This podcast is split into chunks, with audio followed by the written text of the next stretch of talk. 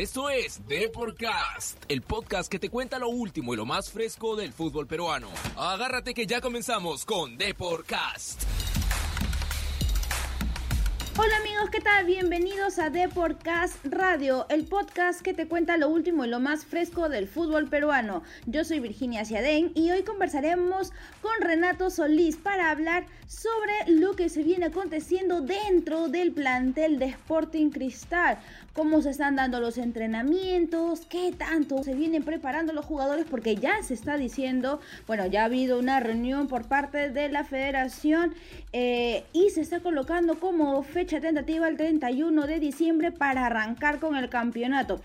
Ahora, antes de comenzar esta, esta charla, quiero recordarles que si nos escuchas desde Spreaker, SoundCloud, Spotify, iTunes o Google Podcast, por favor dale al botón seguir para que no te pierdas ningún episodio de Deportcast Radio que llega gracias a deport.com, el portal deportivo más visitado del Perú. Ahora sí, comenzamos. ¿Qué tal, Renato? Bienvenido aquí al programa. ¿Qué tal, Virginia? ¿Cómo estás? Buenas tardes. A ver, cuéntanos un poquito cómo va pues estos entrenamientos, cómo va este, esta comunicación con Sebastián Salvatore, cómo va, eh, bueno, las prácticas desde casa, definitivamente no es lo mismo que estar en campo. Sí, vamos muy bien nosotros. Creo que nos hemos este, mentalizado bien en que las prácticas no van a ser cómodas como, como lo veníamos haciendo en campo, todo, todo tal vez este, ha dado un giro muy rápido y, estamos tomando de la, mejor manera, ¿no? Para poder este, llegar de la mejor forma al campeonato. ¿Qué tal ha sido la comunicación? ¿Te has adaptado rápido a esto del Zoom o todavía como que, bueno, le das solamente clic al, al botón de unirte a la reunión y eso, eso es todo? No, yo creo que me he adaptado bien a esto. Que, ya que este, obviamente los entrenamientos, como te dije, no son los mismos, pero hay que también adaptarse, ¿no? Y verle el lado positivo a todo. Sí, eh, definitivamente hay que verle pues el otro, eh, la otra cara de la moneda, ver cómo se vienen desarrollando las cosas, sobre todo con, con la mejor motivación, ¿no? Lo importante es que esto se dé toda, todo ese ímpetu para continuar y bueno, Vamos a ver también cómo se viene desarrollando todo esto. A ver, ¿cómo va la comunicación con el profe Mosquera? Muy bien, el profe, la verdad que tiene muy buenas charlas, aparte de ser técnico, da, llega bastante al jugador y creo que eso es mucho más importante, ¿no? Saber que, que, este, que, que jugadores te pueden dar mucho más que, que tal vez otros, pues, ¿no? Quienes están más centrados. ¿Y qué tal con el vocabulario? ¿Ya se acostumbraron un poquito? Bueno, lo conocemos pues al profe Mosquera que es poquito de rebuscado de, los términos. ¿Cómo va eso? No, el profe muy bien, la verdad. Desde que ha llegado ha estado, ha estado muy bien, muy impecable. Eso es lo importante, ¿no? Y ya hay, hay ese vínculo con el jugador. ¿Ha habido conversaciones individuales o, solamente, o siempre ha sido reuniones, ¿no? Con todo el plantel. Bueno, no, no es mucho de tal vez este tener reuniones individuales o normalmente son cortas, pero te dice cosas puntuales, ¿no? En los que en los que él te ve que puedes mejorar y, darle más este darle más ganas, pues, ¿no? Bueno, sí. el profe Mosquera siempre se ha, se ha caracterizado por ser directo y conciso. Y bueno, ya ahora ya nos comentas un poquito de eso, pues cómo son con los jugadores que igual, ¿no? Como dices, es, es importante tener las cosas claras para trabajar correctamente. A ver, y ya tienen una idea de cómo, cómo es su estilo de juego, porque bueno, tampoco no es que haya muchas semanas que han tenido con él, ¿no? Por, por ese tema de que se cortó al final todo.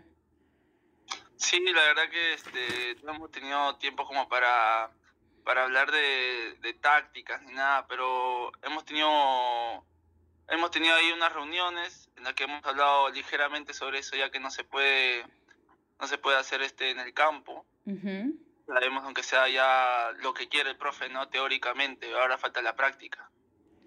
Hablando de ello específico, ¿cómo se, se, imaginan o bueno, ya tienen una idea de cómo podría ser esta vuelta a los entrenamientos que se estima, según la última reunión que ha habido, que sea el 22 de junio? ¿Lo ves muy pronto? ¿Cómo te sientes? ¿Un poco ansioso tal vez? Sí, yo creo, la verdad que yo personalmente lo tomo con calma, ¿no? Y pienso que, bueno, me, me dio una buena noticia esto de volver a regresar, porque ya queríamos todos regresar, pero bueno, no, lo importante es que ya regresa el fútbol, creo. Sí, en realidad no solamente los jugadores, sino también por este lado los periodistas deportivos ansiamos mucho la vuelta del fútbol, de todos los deportes en general, ¿no? Porque es una alegría también para la afición, para los hinchas especialmente, que están siempre pendientes de todo lo que ocurre dentro de los clubes. Sí, pues. Ahora, eh, buscando un poquito este, información, recordé a una de las entrevistas que tuviste, bueno, una de las conferencias que diste, y apuntaste mucho acerca del impacto que tuvo Manuel Barreto dentro de tu formación. Cuéntame, esto, ¿sigues eh, en comunicación con él o bueno, solamente fue la, lo, poco conversado fue durante los entrenamientos?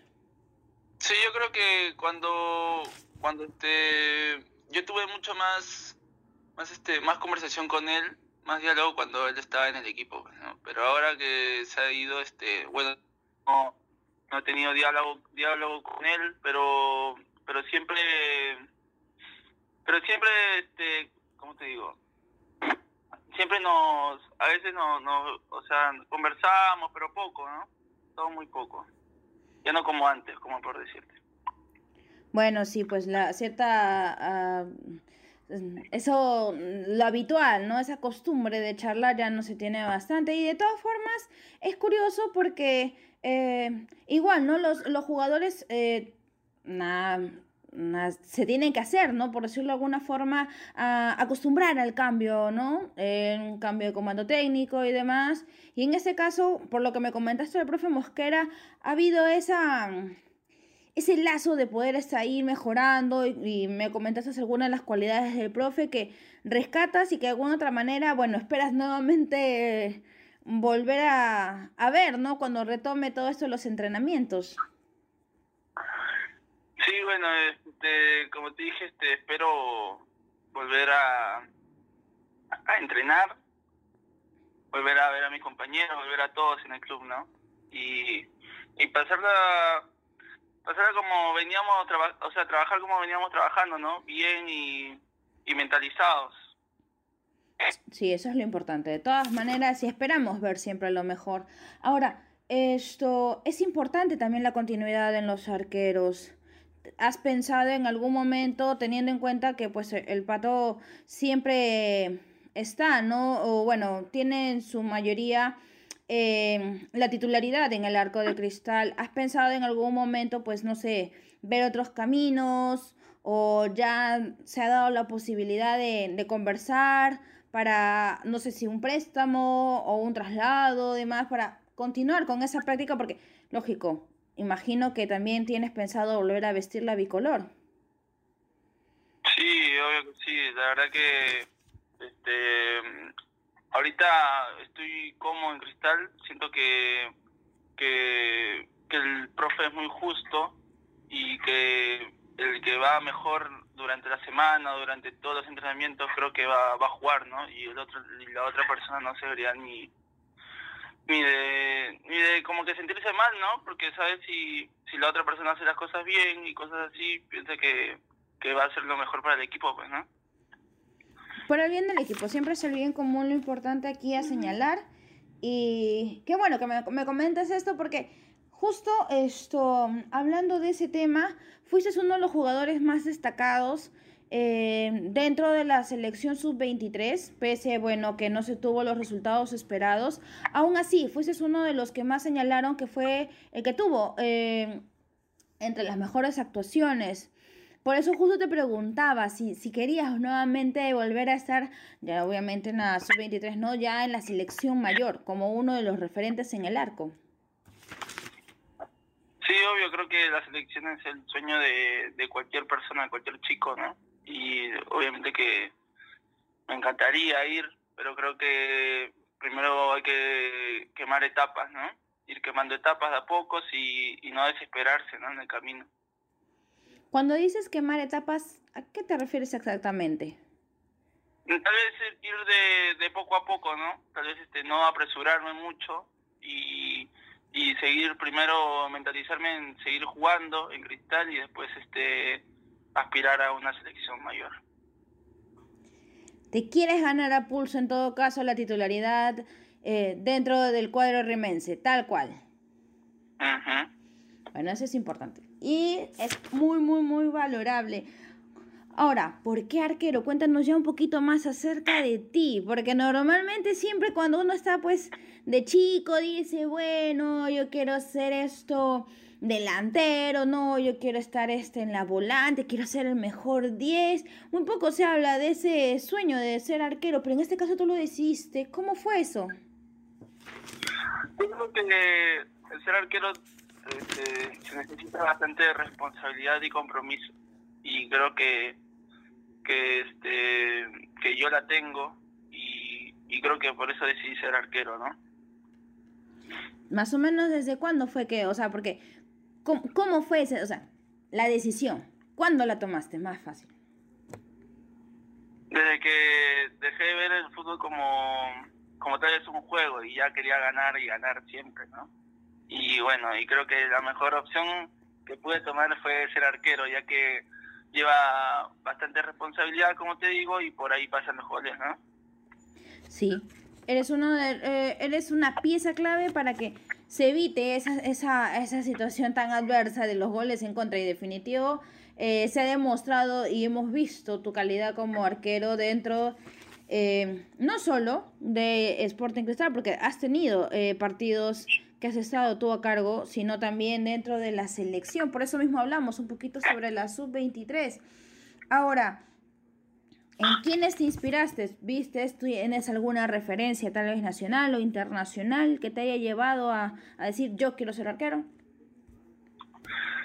Mm, yo tuve a bastante, a bastante a Valdés, lo veía bastante, ya que también era el Barcelona, el Barcelona era en ese tiempo, era este letal, ¿no? No le ganaba a nadie, me acuerdo. Por eso creo que vi bastante a Valdés y, y, me gustó bastante Valdés el final. En él, digámoslo así, como que te inspiraste y dijiste, sí, esta es, esta es la posición que yo quiero desempeñar. Sí, sí, la verdad que sí. Me gustó bastante su valentía, su liderazgo dentro del campo, ¿no? Dentro y fuera. Ahora, ¿también tienes algún referente dentro del fútbol nacional? ¿O solamente dices, no, Valdés es el, el ídolo en el que yo quiero llegar a ser? No, solamente veía a Valdés, me acuerdo. Muy bien. Ahora, ya un poquito como para adentrarnos dentro de este contexto pues de la pandemia, en la cuarentena en la que nos encontramos. Eh, ¿Qué ejercicios realiza un arquero en casa? Porque lógico, el, lo que se piensa es los, los, los saltos, lógico, para, para poder este, bloquear los tiros largos y demás. Pero dentro de un espacio reducido, ¿cómo le haces? ¿Cómo ha sido eso, estos días de cuarentena? Sí, la verdad es muy difícil trabajar, ¿no? Como, como vienes trabajando, vez en, tirar y cosas así. La verdad que yo por mi cuenta no, no me estoy tirando mucho, ya que ya que el, piso no, no te ayuda bastante, no te ayuda como, como trabajar en campo. Este, pero más estoy practicando yo mi, mi agarre, ¿no? En tirarme pelotas contra la pared, ir trabajando en saltos, este, fuerza de tren superior, más que todo eso. A ver, esperamos ver en todo caso un próximo video tuyo, pues a ver para que nos des esos tips de cómo entrena un arquero en casa, porque definitivo, como mencionaste, no es sencillo, no es nada fácil, sobre todo por el espacio tan reducido, pero mira cómo vienes diciendo, ¿no? El tema del agarre, el tema de la fuerza, un poco el impulso, ¿no? De estar allí, ¿no? Atento, los reflejos tienen que estar constantemente activos, así, alertas. Sí, también, la verdad que esa es una parte muy importante también, en la que se tiene que trabajar. Sí, pues definitivo. ¿Cómo ve tu familia? ¿Te, ¿Son parte de estos entrenamientos? ¿Te dejan solito? ¿Cómo es la situación? No, normalmente yo trabajo solo. Me gusta trabajar solo. Mmm, ¿Por qué será? No, mentira. Pero está bien. Eh, lo, lo, lo, lo rescatable de todo eso es que pese a la situación, pese a este un poco momento adverso que se está atravesando, hay que mantener, pues, ¿no? Un poco el ánimo, hay que mantener, eh, como bien mencionaste, la práctica, la constancia. Y ya, faltaría, pues, ¿cuánto? ¿15 días aproximadamente? Sí, ¿no? Más o menos para que vuelvas, eh, un poco menos, ¿no? Para que se vuelva a los, a los entrenamientos. Cuéntame, ¿ya han conversado este, con otros jugadores dentro del plantel ya para ver cómo posiblemente sea este retorno a los entrenamientos? Sí, converso un poco con mis compañeros ahora, porque... Y bueno, hemos, hemos conversado un poco sobre el tema, ¿no? Que estamos pasando ahí como te dije tenía diciendo de que no nos sentíamos muy cómodos pero pero ahora el regreso nos motivó más para regresar de mejor manera. Y bueno no a lo que nos vamos a enfrentar creo que también se habla bastante con el club no que es este los cuidados que tenemos que tener a la hora de regresar. Exacto, sí, pues sobre todo el tema de las mascarillas, el distanciamiento social, y bueno, entre otros, entre otros esto, protocolos que ya esperamos eh, que cada club, bueno, ya lo defina directamente con sus, con sus jugadores y ya por fin tener un poco más de acción dentro del fútbol peruano, que es lo que realmente también anima un poco dentro de todo este momento adverso que se está este, pasando. Te agradezco muchísimo, Renato, por esta entrevista y gracias, de verdad, por, por la conversación. No, gracias a ti, Virginia, muchas gracias. Esperamos entonces saber muy pronto de ti y ya sabes que igual estaremos atentos a los al video, ¿ah? te comprometo aquí desde Deporcast a que nos mandes un tutorial de cómo podría entrenarse un arquero desde casa, porque bueno, como bien mencionaste, no es sencillo. No, no, para nada. Bueno, fue un gusto, Virginia. Gracias a ti, más bien. Ah, esto fue la entrevista con Renato Solís ya nos ha comentado esos detallitos, pues como bien este, estábamos diciendo acerca de los entrenamientos, de cómo pues está también el profe Mosquera ahí detrás de cada uno de sus jugadores para lograr que se dé esta situación eh, de motivación, ¿no? Sobre todo porque, vamos, hay que, hay, que admitirlo, la cuarentena no ha sido nada sencilla y eso más de 70 días, ya 80 ya en realidad, eh, esto sin fútbol y esperamos pronto ya tener más novedades de cada uno de los clubes. Me despido de ustedes. No sin antes recordarles que si nos escuchan desde Spreaker, SoundCloud, Spotify, iTunes o Google Podcast, denle al botón seguir para que no se pierdan las entrevistas con distintos personajes de nuestro fútbol peruano, así como también del ámbito internacional. Así que los espero en el próximo episodio y no se olviden de visitar deport.com, el portal deportivo más leído del Perú. ¡Chao!